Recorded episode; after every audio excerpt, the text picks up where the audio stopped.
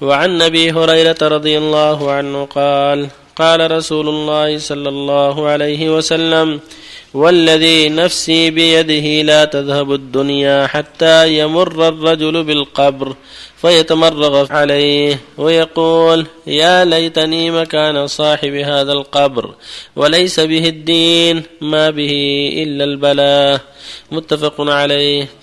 وعنه رضي الله عنه قال قال رسول الله صلى الله عليه وسلم لا تقوم الساعة حتى يحسر الفرات عن جبل من ذهب يقتتل عليه فيقتل من كل مئة تسعة وتسعون فيقول كل رجل منهم لعلي أن أكون أنا أنجو. وفي رواية يوشك أن يحسر الفرات عن كنز من ذهب فمن حضره فلا يأخذ منه شيئا متفق عليه.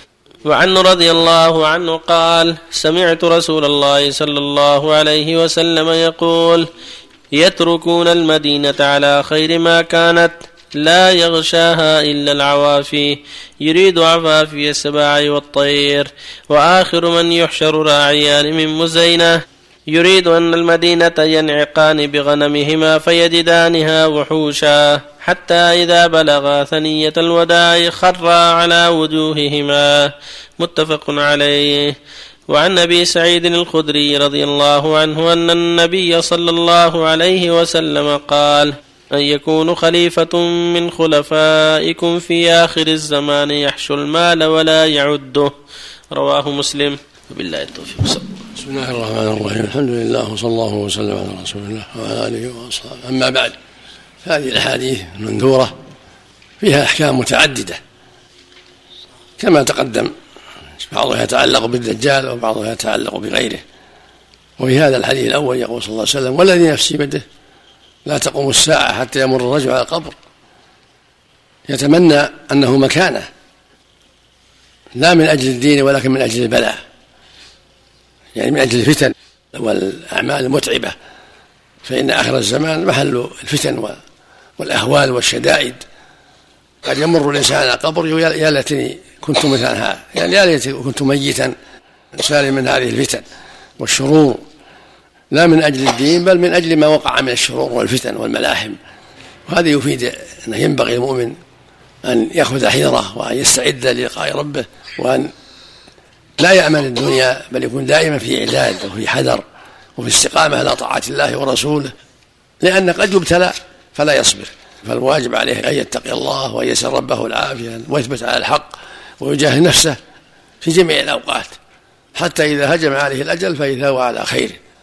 والحديث الثاني يقول صلى الله عليه وسلم يحشر الفرات، نهر الفرات المعروف، عن جبل من ذهب، وفي لفظ عن كنز من ذهب، يعني في آخر الزمان ما بعد وقع وهو سيقع، يقتتله الناس عليه، كل يريد عليه حصل من هذا الكنز شيء من الذهب، فيقتل من كل مئة تسعة وتسعون شخصا، كل واحد يقول علي أنا اللي أنجو وأحصل من هذا الذهب ما أريد، فمن حضر فلا يشارك فيه، يعني فليحذر هذه الفتنة وليستغني بما أعطاه الله، فإن هذه الفتنة شرها عظيم وهو الطمع في المال والحرص على المال. وكذلك الخبر عن أن الناس تنزل بهم أمارات الساعة ويحشرون إلا محشرهم تحشرهم النار، وأن يأتي شخصان ينعقان بغنامهما إلى المدينة فيجدانها وحوشا، يعني خالية ما فيها أحد، قد مات أهلها أو ذهبوا إلى محشرهم فيخران عند ثنية وداعين ميتين. والحديث الصحيح أن النار تقيل معهم حيث قالوا وتبيت من حيث باتوا وتأكل من تخلف حتى يصلوا إلى محشرهم، ومن لم يذهب إلى هناك مات في المحل الذي قدره الله له حتى يبعثهم الله جميعا يوم ينفخ في الصور.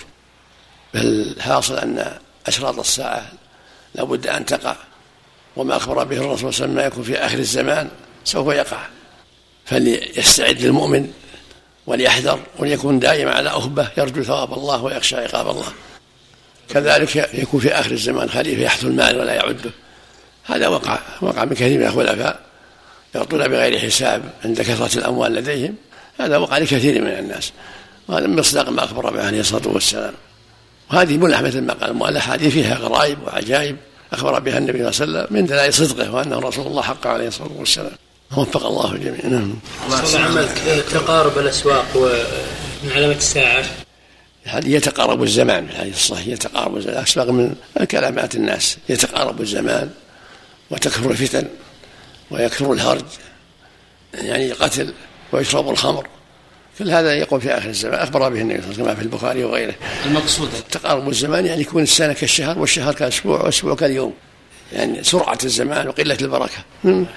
نعم. في حديث يقول تكون النبوة فيكم ما شاء الله أن يكون ثم يرفعه الله إذا شاء، ثم تكون على خلاف على منهاج النبوة ثم فتكون ما شاء الله أن تكون ثم يرفعه الله إذا شاء، ثم تكون ملكا عظيما. كل هذا كل هذا واقع كل هذا وقع خلفاء الراشدين من زمن الصحابة في خير عظيم، ثم القرون المفضلة، ثم جاءت الفتن بعد ذلك.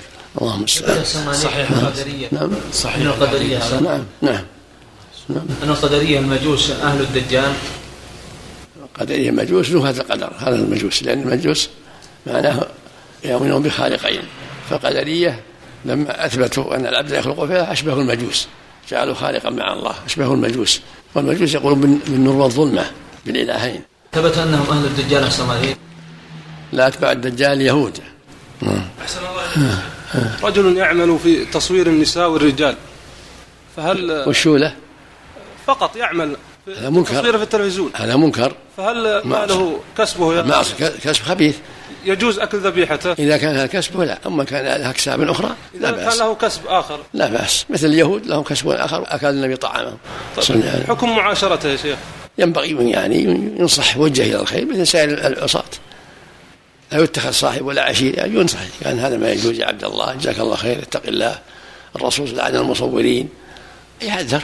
التصوير في التلفزيون سواء للتلفزيون ولا غير التلفزيون جائز، اللي يصور للتلفزيون ولا غيره ما يجوز. وفي الحرم تصوير الحرم لا يصور، لا يجوز تصوير كل كل ذوات الأرواح حتى في الحرم يا شيخ. نعم ما يجوز تصوير، هذا مو بتصوير، هذا يأخذونها بدون صورة، مو بشيء يثبت، هذا اللي بنقل الصلوات والتلفاز هذا مو بصورة ثابتة، كانها مرآة تنصب ويشوفها الناس. اللي ما له يثبت، اللي ما يثبت مثل المرآة، اللي ما له ثبات مثل المرآة، أما اللي يثبت في ورقة أو خرقة أو جدار أو خشبة هذا منكر، أما اللي ما له ثبات إنما يرى ولا له ثبات في شيء. تأتي بأناس قد ماتوا يا شيخ بالتلفزيون، تأتي بأناس قد ماتوا والمرآة ما تأتي بأناس، هذه مصورا في السلك اللي عندهم، ما يبين ما يبين في الصورة، إنما يبين عند بثه في هنا يراه الناس كالمرآة.